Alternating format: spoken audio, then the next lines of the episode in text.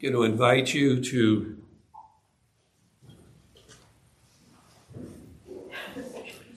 to read a passage of scripture with me and then we're going to pray. We'll do a little review from where we've been thus far in our study of jonah and then we're going to read the passage from which i'll be preaching which will be our meditation this morning before we begin an exposition of that passage Please open your Bibles to Jonah chapter 3.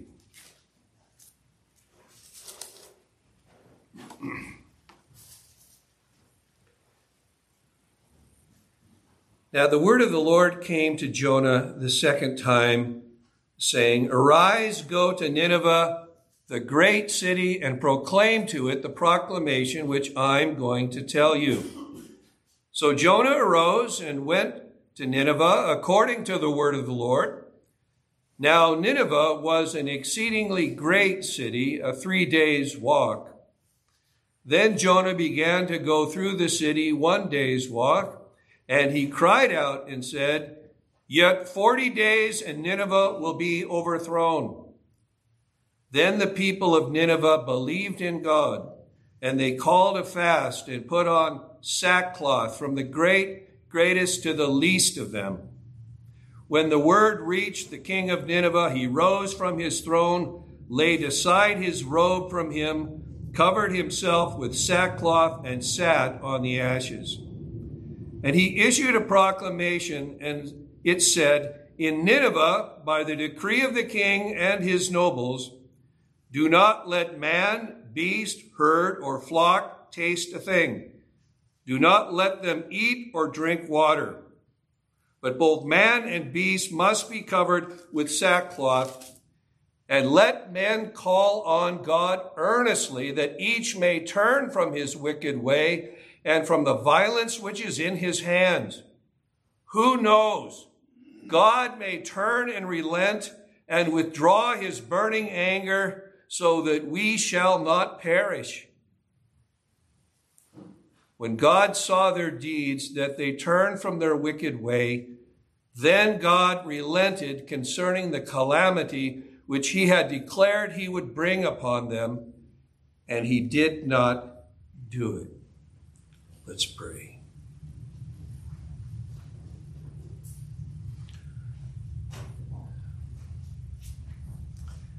Our Father, from this passage of Scripture, we are reminded of a number of truths about ourselves and about you.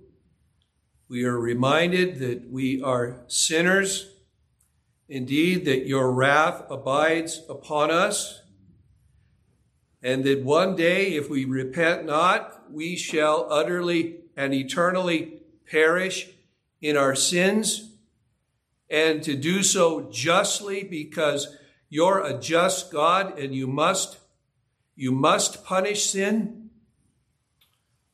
But we're reminded also, our dear Father, that you are a gracious and a merciful God, and that you take no pleasure in the death of the wicked. We're reminded of the great truth that you grant repentance and faith, and you delight in turning away your wrath from justly deserving sinners. Oh Lord, we pray that you would help us to see ourselves as we are, to see you who as you are, and we would apply to you through Jesus Christ for your grace and mercy. You would grant us afresh the gifts of faith and repentance, that we would turn away from those destructive ways that would lead us ultimately to perdition. And rather, you would put our feet upon the narrow road that leads to life. You would grant us that imperishable faith that we read about this morning, though tested by fire, is precious. And so we pray, our God, that you would do great and marvelous things in this room this day. You would help both preacher and hearer to sit at your feet, to listen, to heed, to do your great work of believing. So do that work in us. Grant us faith this day. Maybe faith for the first time to come to know Christ believingly. or to renew our faith, to strengthen it, to fix our eyes upon Jesus, who's the author and finisher of our faith. For we pray this in Jesus' name. Amen. Amen.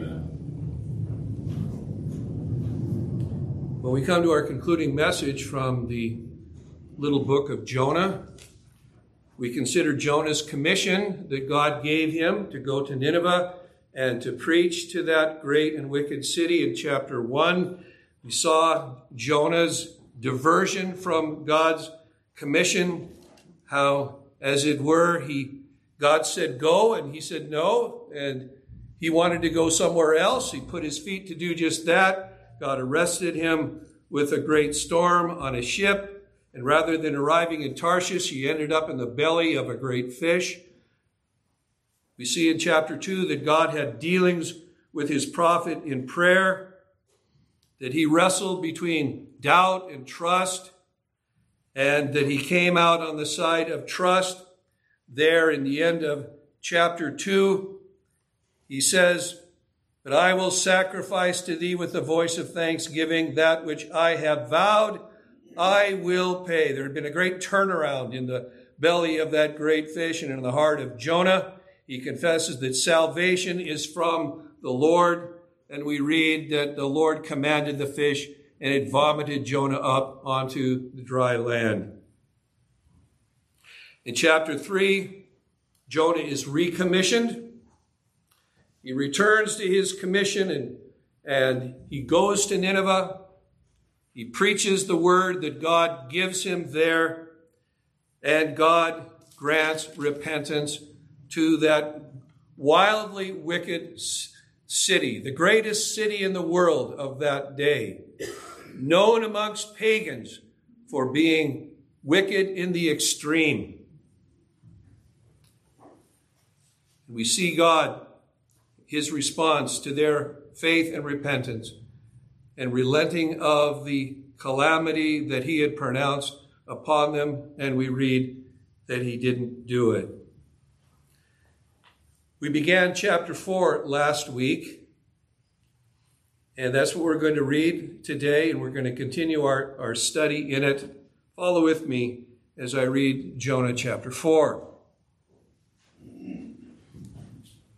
Really, quite an interesting response in Jonah to God's blessing upon the ministry of the word and its evident effect upon the people of Nineveh.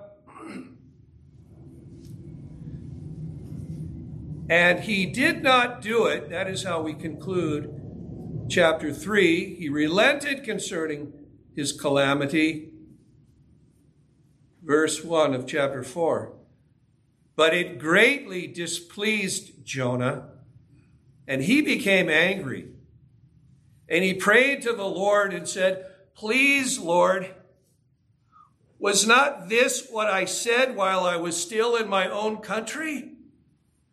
Therefore, in order to forestall this, I fled to Tarshish, for I knew that thou art a gracious and compassionate God, slow to anger, and abundant in loving kindness and one who relents concerning calamity.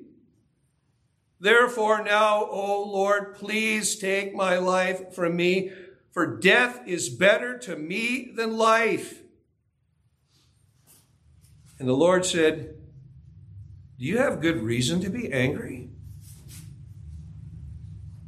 Then Jonah went out from the city and sat east of it.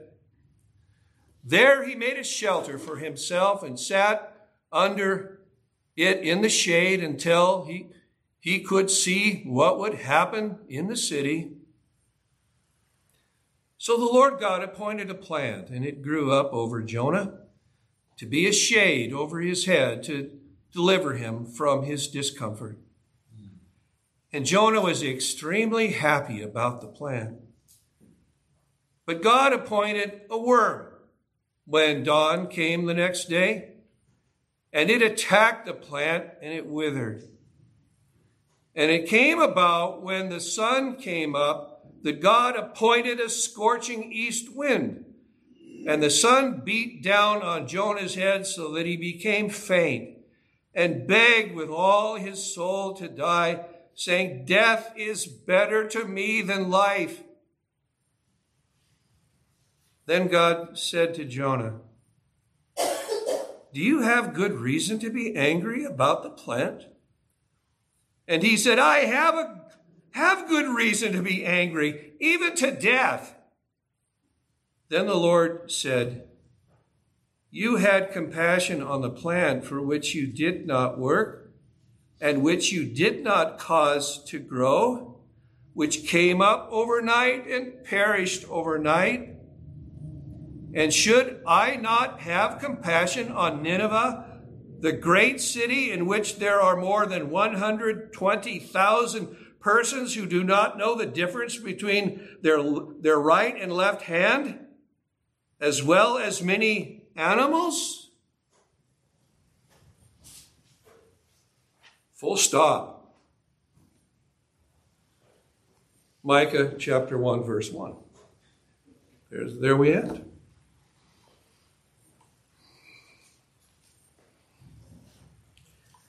Well, this morning we're going to look at Jonah's reaction to Nineveh's repentance and God's response. We looked at part one of Jonah's petulance, his petulant response in verses one through three last week, and we looked at part one of Jehovah's patience in verse four. And now we revisit Jonah in his petulance and God in his patience in verses 5 through 11. Notice with me then, verses 5 through 11, Jonah's petulance. You say, what's petulance? I don't use that word very often. Pastor Steve, what does that mean? Well, it means to be sullen, to be irritable, to be angry, to be discontent, to be peevish, you know, just to be out of sorts, like you got up on the wrong side of the bed and you've been on that side of the bed all the rest of the day. I know none of you ever been like that, but that's what the word means.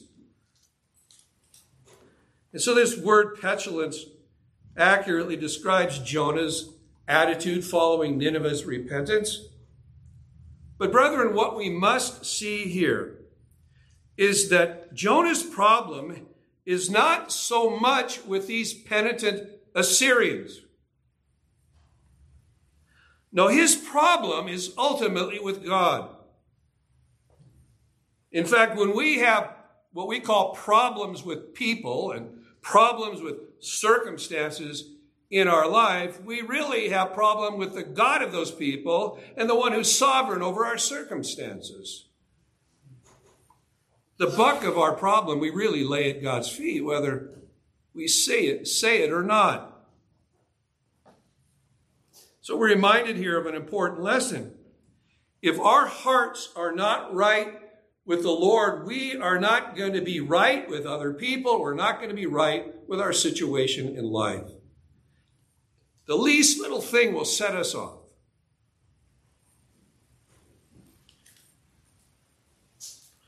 The necessary relationship between the two chief commandments in the law of God assumes this.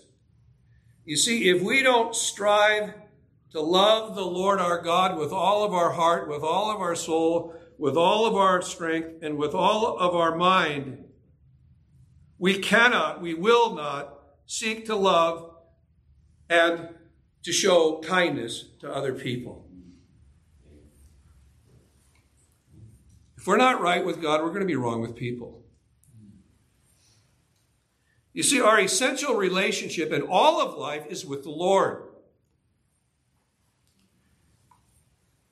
So, as we look at Jonah's petulance, we're going to look first at its fruits and then at its roots. Notice, first of all, the evil fruits of Jonah's petulance. Let's ponder the display of his peevishness. Notice, first of all, that Jonah pouted, pouted over Nineveh's repentance. When Jonah reached Nineveh, God gave him a message in no uncertain terms of impending, inescapable judgment. That was what he was to preach to the Ninevites. Yet 40 days and Nineveh will be overthrown. And it would appear that immediately the whole city, from the king on down to the lowest citizen, turned from their violence and from their wickedness, and they pleaded with God to mercifully spare them from deserved judgment. Who knows, God may turn and relent and withdraw his burning anger so that we shall not perish. They knew what they deserved from God. And they pleaded that he wouldn't give them what they deserve, but what they don't deserve. And that's his mercy. God's justice is always required. His mercy is not always required. But what Jonah saw in the response of Nineveh wasn't what he hoped for.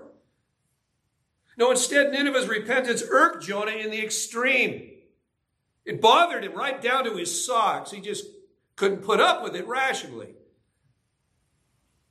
Matthew Henry further suggests that the Ninevites would have received Jonah as an angel from the Lord.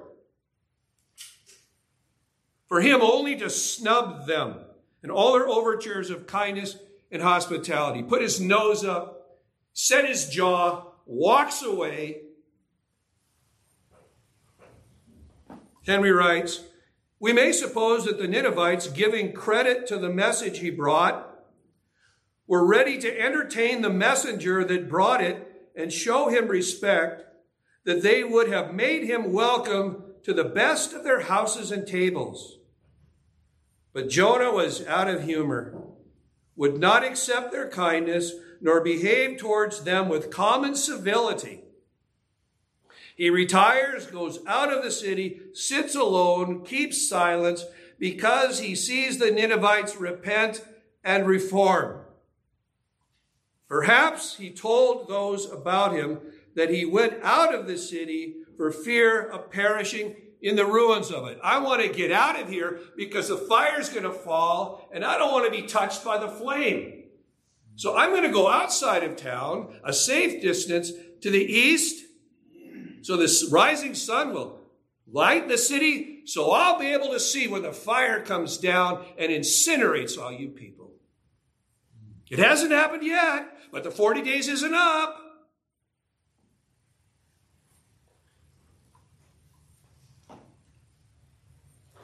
So instead of rejoicing with these repentant Ninevites, Jonah throws a pity party and he invites only himself.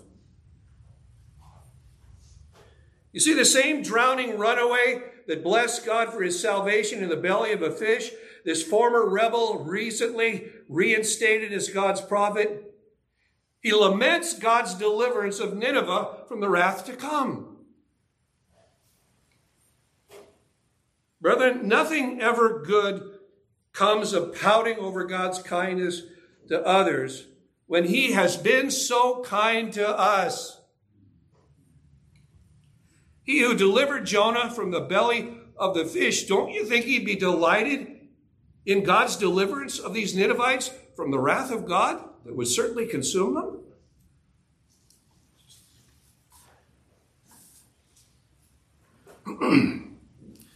so Jonah pouted over Nineveh's repentance. Secondly, he raged against God's mercy. That's really the bottom of it. So pouting Jonah goes a safe distance outside the city. He builds himself a little shelter, a little observatory, and waits with bated breath, hoping against hope that the fire of God would yet fall upon the city. Brethren, it's a sad commentary upon the state of our souls if we are angry with God over his kindness to others, even toward our enemies. ultimately, we should have the desire not that he would consume them, but that he would convert them. But how often we're just like Jonah Lord, give it to them. They've got it coming. Well, yes, we had it coming too. But He didn't give us what we deserved, but yet we don't plead that regarding God's dealings with other people.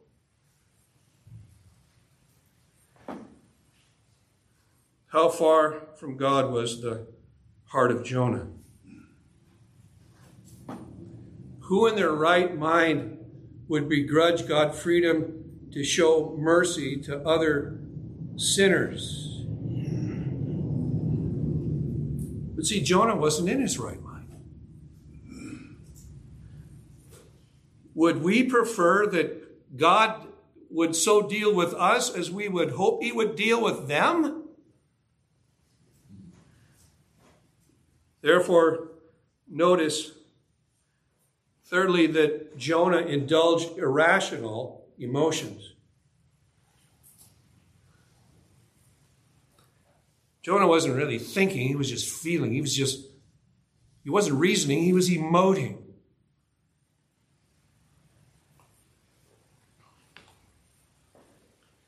Jonah's priorities and perspectives were all afoul. You look at God's dealings with him and Jonah's response. He's, he's all aglow about the plant that shades him while he glowers at the Ninevites, rejoicing in growing vegetation and yet careless about dying humanity. Delighting that God shelters him from the burning sun while he prays for God's fire to fall upon these poor Ninevites. And then he's grief stricken about the plant dying while he's careless about the never dying souls of the Ninevites. Oh Lord, how could you do this to this plant? You see, he's elated one moment over a relatively trivial matter, and he's cast down the next. And finally, he's suicidal. He laments the withering of a shade plant while showing not an atom of grief at the prospect of God's judgment falling upon the Ninevites.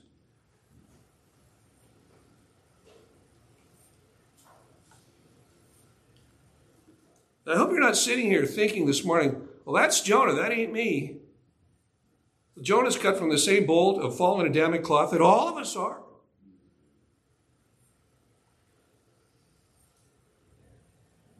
That Jonah defended his anger and impatience with God underscores his sorry spiritual state. When first questioned by God about his right to be angry, the pouting prophet responded with guilty silence. How can he answer God?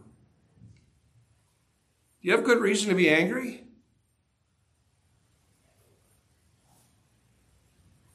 Well, he goes farther into derangement later as God deals with him.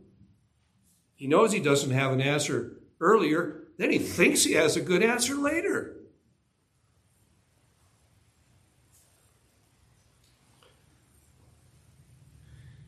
But when God repeats his question, Jonah retorts. He flies at God in an angry rage, justifying his discontentment.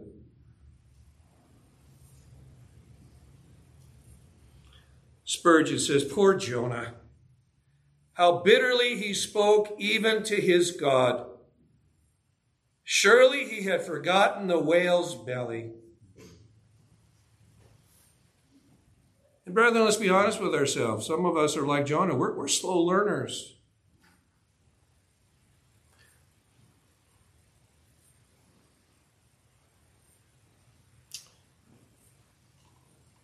It has been suggested that even in his peevishness, Jonah cannot escape being a type of Jesus, albeit a sinful one. Jonah's peevishness foretokens Jesus' passion when our Lord testified that my soul is deeply grieved even to the point of death. Matthew 26, 38. Our Lord's grief in the Garden of Gethsemane anticipated the cruel cross upon which he would die for sinners. Bless Jesus that his blood atones for all of our sins, even when we, like Jonah, speak unadvisedly with our lips. So, those are some of the evil fruits of Jonah's petulance. Let us now consider the deep roots of Jonah's petulance. Jonah hated the Ninevites and longed for their destruction Why? Because he was out of sorts with God. He was out of sorts with his authority, with his providence, and with his heart. We might hope that Jonah's rescue from drowning, his renewal in the big fish as he wrestled with God in prayer, and his recommission to go to Nineveh to preach, and God's marvelous blessing upon his ministry would have made God and other the things of God all the more precious to Jonah. But not so. He just tramples them under his peevish feet. Jonah's misery, I suggest, was rooted in his sinful attitude toward the Lord.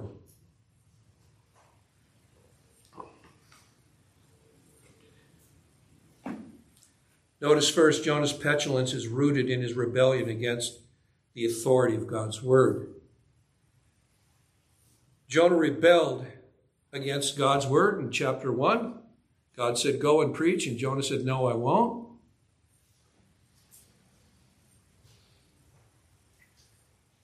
Arise, go to Nineveh, the great city, and cry against it. We've seen it before. God says go, and Jonah says no. God said Nineveh, and Jonah said Tarshish. Jonah rebelled against God's authority because he was committed to his personal autonomy. Not your way, but my way. He wanted not God's will, but his own will to be done. Further, Jonah rebelled against the word of God used to bring the Ninevites to repentance. This bothered Jonah. God's word, the same word that he preached, God sent forth his spirit with power. He subdued their evil hearts. He granted them the gifts of faith and repentance, but Jonah's heart remained stubbornly set against God. Brethren, we cannot submit to God's authority while living in rebellion against his word. It's in his word we learn his will. We can never be holy, much less happy, when we're living in rebellion to the word of God. Secondly, Jonah's petulance is rooted in his resistance to the teaching of providence. If we are rebellious against God's word, we will be resistant to his affirming providence. God worked several miracles to cheer up his peevish prophet. Martin Luther speaks about God's dealing with Jonah here as a mother with a petulant little child. It's kind of playing with him to kind of cheer him up, to get his mind off of those things that so troubled him. Whether that be the case or not, we know first that he shades him by the speedy growth of a shady vine. It's hot out there. Jonah builds himself a shelter, and God causes this big leafy plant to grow up and cover it. So, Jonah, if, you're going to be out there and pout, I'm going to make it comfortable for you. It's like my parents. When I told them I was going to run away from home, I heard the exact response I didn't want to hear. My mom says, Can I help you pack?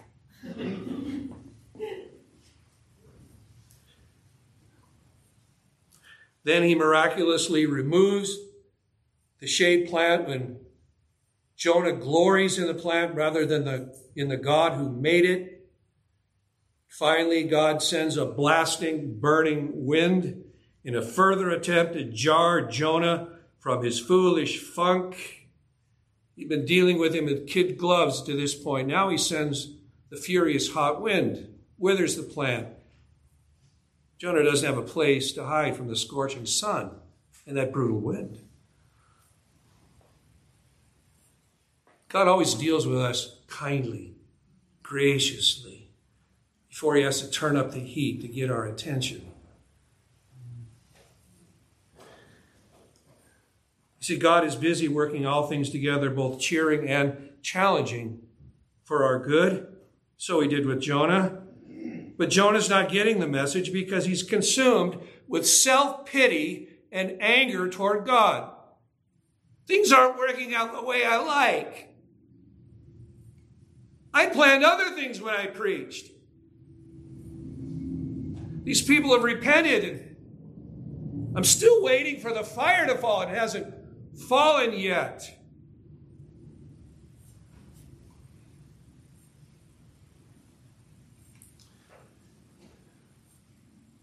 We get to the root when we consider, thirdly, that Jonah's petulance is rooted in his rejection of God's gracious heart. How unlike God we often are. And you see, this has been the nub of Jonah's problem all along. This is why he didn't want to preach to the Ninevites in the first place. And then when he does, he's peeved at God revealing himself not in wrath, but in mercy. See, Jonah's problem was that he was a stranger to the heart of God. It was foreign to him. Oh, he, he knew that God was gracious, but he didn't want him to be gracious. God, give it to them. They've got it coming for a long time. And now, isn't it time for the fire to fall? In fact, he was afraid that God would mercifully rescind his word to overthrow the city. Verse 2, chapter 4. But he prayed to the Lord and said, Please, Lord, was not this what I said while I was still in my own country? That's why I, I didn't want to leave my home. That's why I, I didn't want to go to Nineveh. That's why I, I went the other direction. I could see this coming. It's like the handwriting was in the clouds that you're going to show mercy to these terrible people. Therefore, in order to forestall this, I fled to Tarshish for I knew that thou art a gracious and compassionate God, slow to anger and abundant in loving kindness, and one who relents concerning calamity. I knew that you're this kind of a God. And when you gave me a message of judgment rather than mercy, I was tickled pink. But things didn't fall out the way I thought they would when I preached.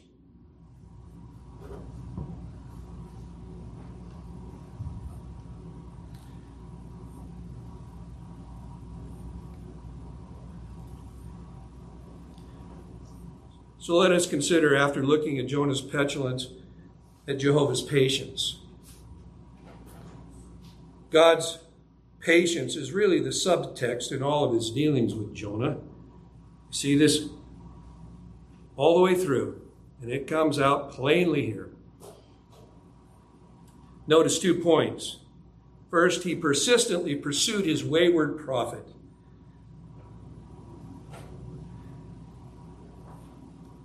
You know, it was Jonah's folly to think that he could escape from God. He could go somewhere where God wasn't. So the Lord patiently pursued him from Gath Hepher to Joppa, and then from Joppa on a sailing ship bound for faraway Spain. And on board, God patiently pursued Jonah, allowing him space to repent while he's sleeping in the, in the berth of the ship. Then by sending a storm, slowly ratcheting up its violence, and then by the kings urging him to call upon his God because their gods weren't doing any good. And then by discovering him to the sailors who fingered Jonah and then who valiantly sought to save Jonah's life before finally and unwillingly casting him into the sea.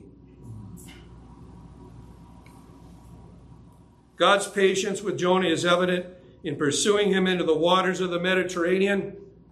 he wasn't there alone. No, he appointed a fish. He was with him when he entered the belly of the fish. He was with Jonah when he wrestled from a posture of, of doubt to one of faith inside the belly of the fish. It was God who opened the mouth of the fish and pushed Jonah out onto dry land. He traveled with Jonah to Nineveh and he gave him the sermon to preach to the Ninevites. Jehovah was Jonah all the way.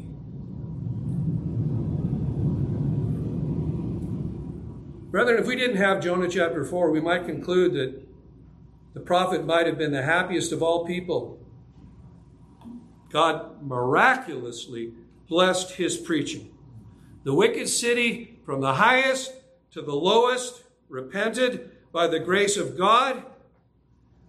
Shouts of rejoicing would have rung through Nineveh like peals of thunder. We would think that Jonah would be leading a procession of worshipers in ecstatic hymns of praise to the God of their deliverance.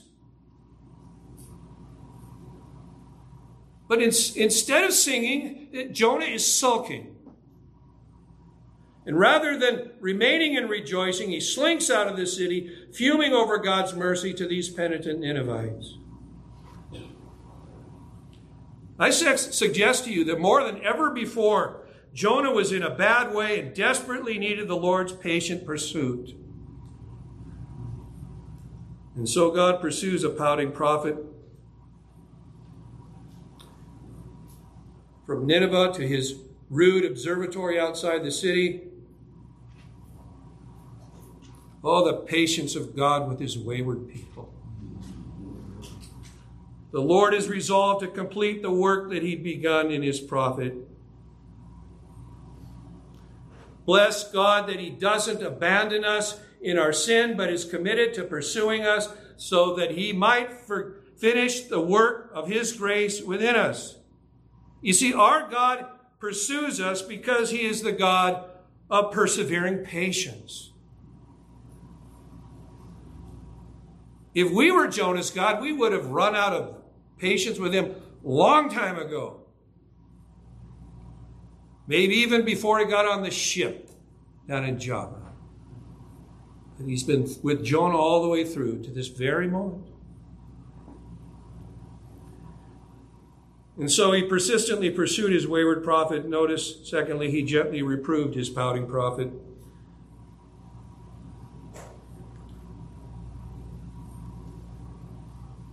The book of Jonah teaches us that sin distorts our view of God, and as a result, it warps our perception of reality.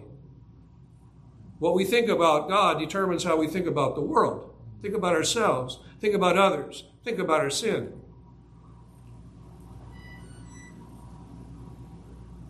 Consider Jonah's response to Nineveh's repentance.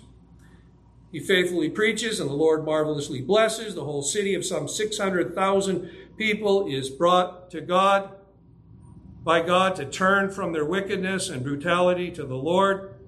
But instead of reveling in this colossal outpouring of God's salvation, the prophet sulks and pouts. He's angry with God.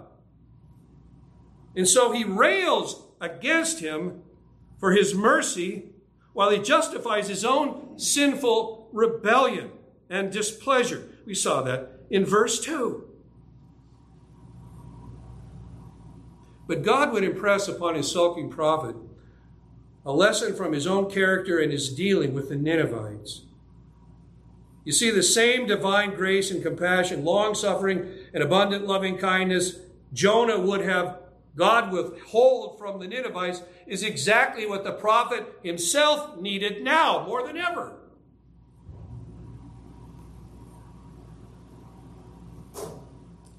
Bless God that he wasn't to Jonah what Jonah thought he should have been to Nineveh. Jonah would have have God refuse his mercy to Nineveh while himself needing a heaping dose of that mercy. How easy it is for us to see other people's sins, but not to see our own. See their needs and not our own.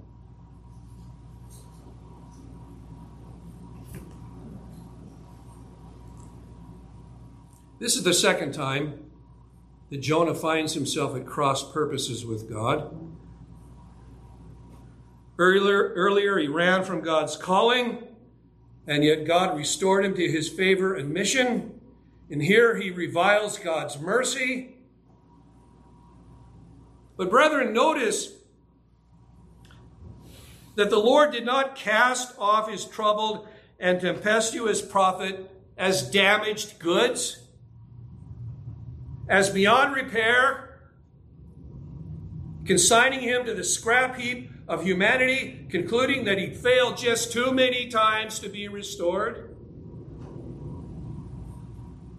Surely Jonah was in a bad way. Before he ran from God, now he would correct God. And yet, Jonah's gracious long suffering, God once more commits himself to restoring his fallen child.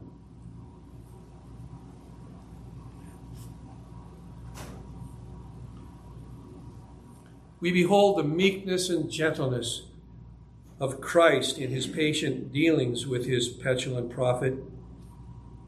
You see, Paul preached what God practiced. Paul commanded Timothy in 2 Timothy chapter 2, 25 and 26 about dealing with this kind of people. God, in his dealing with Jonah, dealt with him with gentleness, correcting him who is in opposition if perhaps God may grant him repentance leading to the knowledge of the truth, and he may come to his senses.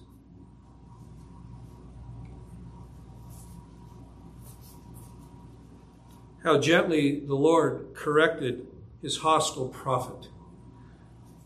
He who possesses all authority in heaven and earth, and in whom are hidden all the treasures of wisdom and knowledge. You see, he condescends to instruct Jonah with leading questions. We might say even coddling him, kindly burdening his conscience with the weighty implications of his folly. First, he gently asked the hard hearted Jonah a crucial question that exposed Jonah's hard heartedness toward the Ninevites and his rebellion against God's mercy. Do you have good reason to be angry? He asked him this earlier, he asks him it again. And then he allowed Jonah time to ponder his question as he built a shelter before visiting him with those instructive miracles. And after watching Jonah's tirade over God's removal of the shade plant and the scorching heat, hearing again his death wish the Lord once more calmly reveals himself to his perturbed prophet. We're in a state of derangement. God is showing consummate mercy and kindness to us. We're reminded that in whatever state of mind we might be, the Lord knows our frame. He's mindful that we are but dust. Infinite wisdom will use the most effective means required to lead us to repentance and again to the truth and from our folly back to faith. So the Lord displays the gentleness of wisdom in his dealing with Jonah, knowing that a gentle answer turns away wrath. Jonah was speaking that harsh word that stirs up anger but God didn't respond in kind. God knows that it's the soft tongue that breaks the bone.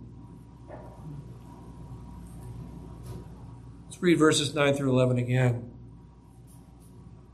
Then God said to Jonah, Do you have good reason to be angry about the plant? And he said, I have good reason to be angry, even to death. Then the Lord said, You had compassion on the plant for which you did not work, and which you did not cause to grow. That was all his work. Which came up overnight and perished overnight, again at God's hand. And should I not have compassion on Nineveh, the great city in which there are more than 120,000 persons who do not know the difference between their right and left hand, as well as many animals? First, the Lord asked Jonah if it was reasonable for him to be angry about the plant, a mere creature, created by God and disposed by God, a creature whose existence was really trivial in the grand scheme of things? Its death was but a small loss in comparison to the weightier issues of life, such as the destruction of Nineveh.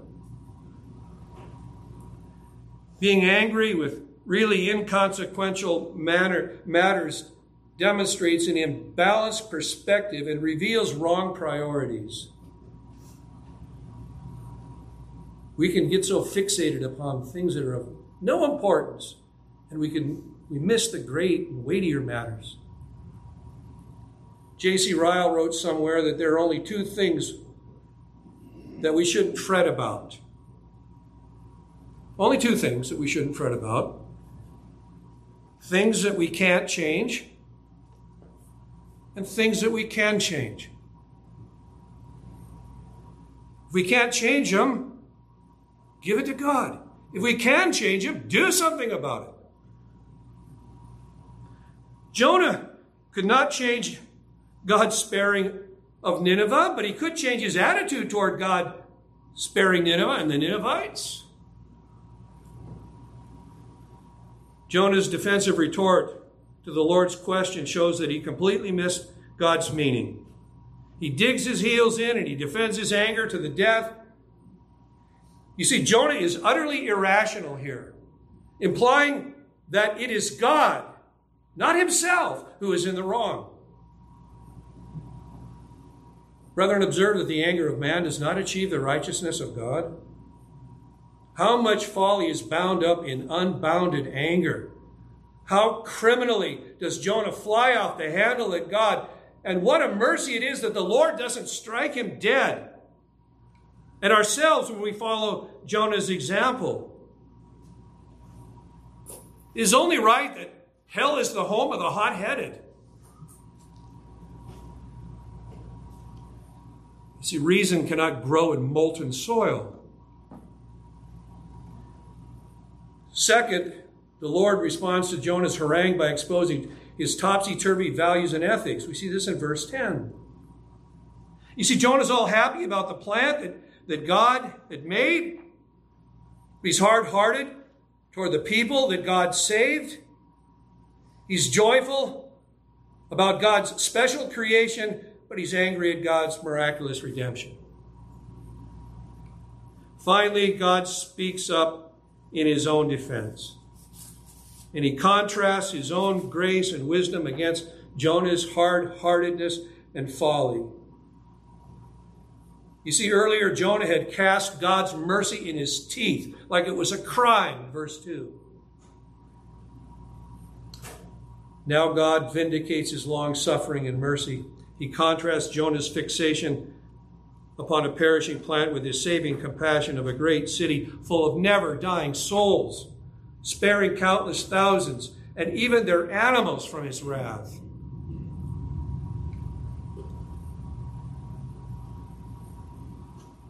See, Jonah had to come to realize that he, like the Ninevites, had everything to live for because God had been merciful to him. He needed to realize afresh that the God who spared the Ninevites is the God whom he serves. He couldn't make God into his own hard hearted image. Oh, that God would make him into his compassionate image. And, brethren, isn't that what we need? So, did the pouting prophet ever repent of his folly? We come to a cliffhanger at the end of Jonah, don't we? Did he come to his senses and rejoice in the mercy that God showed not only to Nineveh, but to his own soul? I, I, believe Spurgeon is probably correct when he writes, Here ends the story of Jonah, which he tells, him, he tells himself. And he did not add anything to it because nothing needs to be added. The Lord's question to him was altogether unanswerable, and Jonah felt it to be so. Let us hope that during the rest of his life, he so lived as to rejoice in the sparing mercy of God.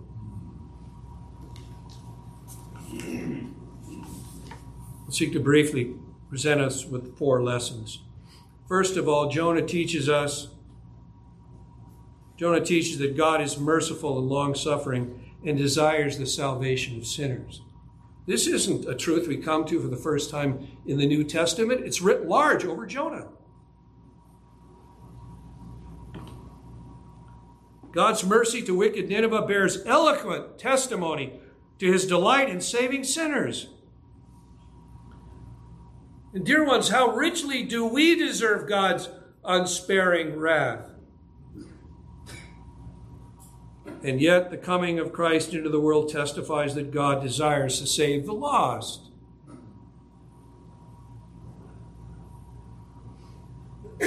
John 3:17. We know John 3:16. John 3:17 follows on its heels.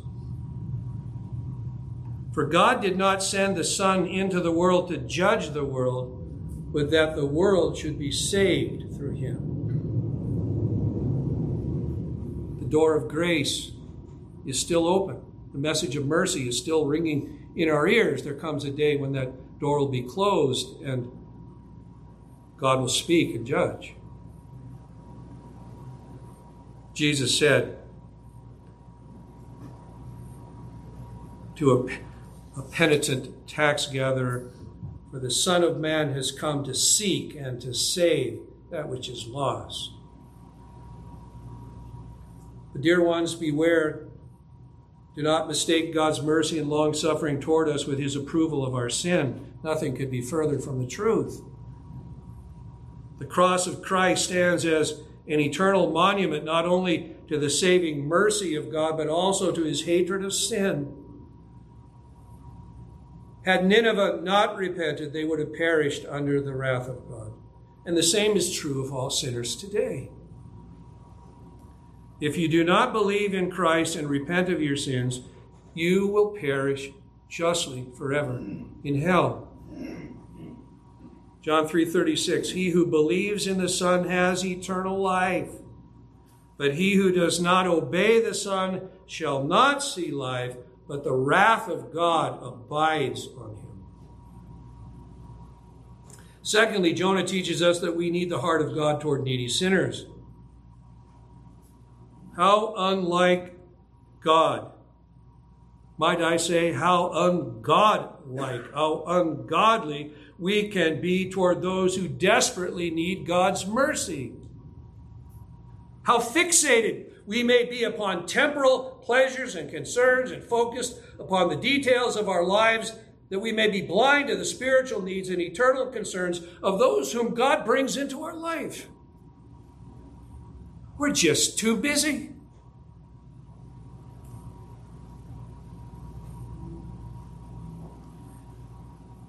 Brethren, God takes no pleasure in the death of the wicked.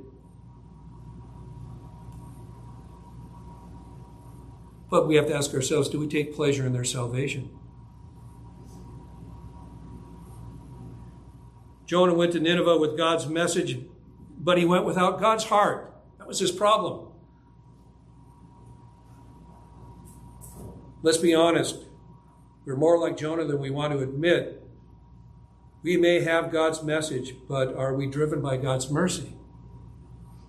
Thirdly, Jonah teaches that God will appoint whatever means or methods he deems best to recall his people from folly.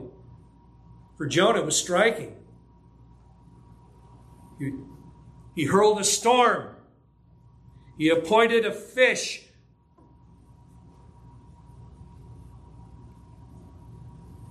He appointed a plant to shade, a worm to wither, a hot wind to blast, especially His Word. And for us, God may appoint certain things to recall us to Himself when we go wandering far astray. He may send unbounded blessings to us so that we're caused to say, Lord, why me? Did you give me all these things? You know what I deserve. You didn't give me what I do deserve. You give me what I don't deserve. Preventive providences. We may have our mind set to go a certain way into sin, and God throws up roadblocks. And it's very obvious that He's doing something to keep us on the road, the narrow road that leads to life. and grievous tragedies. That we're in the home of the mourning because that's the latter end of all men, and it causes us to think about our latter end and to be prepared for the day in which we gasp our last breath. And faithful Christians that come alongside us, encourage us in the way of righteousness, reprove us when we're walking away.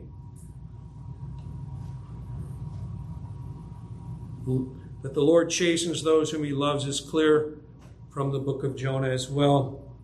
It is for discipline that you endure, says the writer to the Hebrews. God deals with you as with sons. His heart is invested in your well being. He's going to withhold no good thing from you as you walk uprightly. Finally, Jonah teaches that the ultimate goal of God's work in us is to make us more like his son.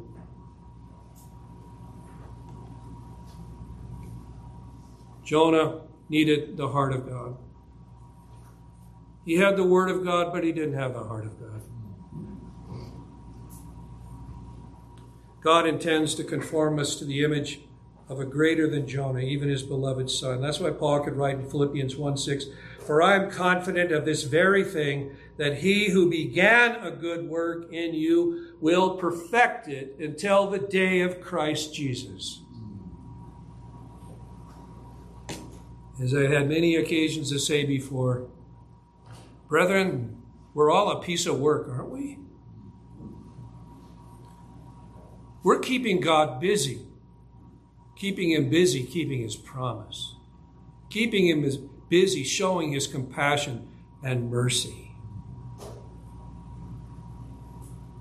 keeping Him busy, administering the faithful wounds of a loving Father. I conclude with Paul's statement in Romans 8 29 and 30. For whom he foreknew, he also predestined to become conformed to the image of his Son, that he might be the firstborn among many brethren. And whom he predestined, these he also called, and whom he called, these he also glorified, uh, justified, and whom he justified, these he also glorified. We're a work in progress. The work's not done. One day it will be.